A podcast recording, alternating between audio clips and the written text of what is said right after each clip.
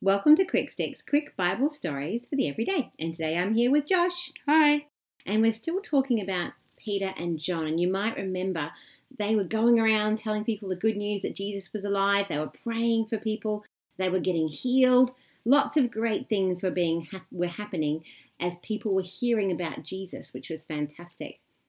Lots of people were healed, for example, when the apostles laid their hands on them and prayed. So many people were getting healed that people would even bring their sick family and friends, lay them on the ground near the road, so that if, if even Peter's shadow would go over them, they would be healed. Imagine that. Yeah.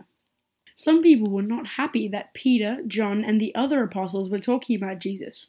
They wanted them to stay quiet and not tell anyone about the good news.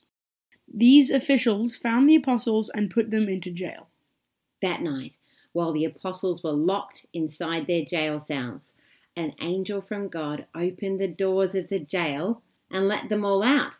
Then the apostles went out early in the morning and started again just talking to people in the temple and telling them the good news about Jesus being alive.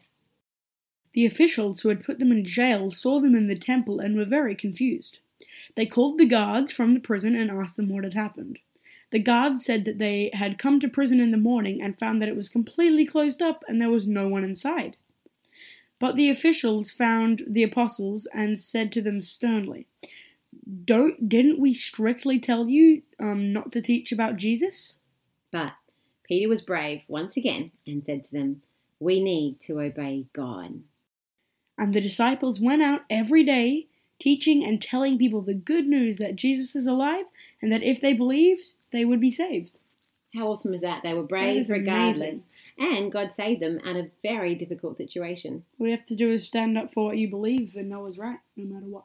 Love it. Have an awesome day. See ya.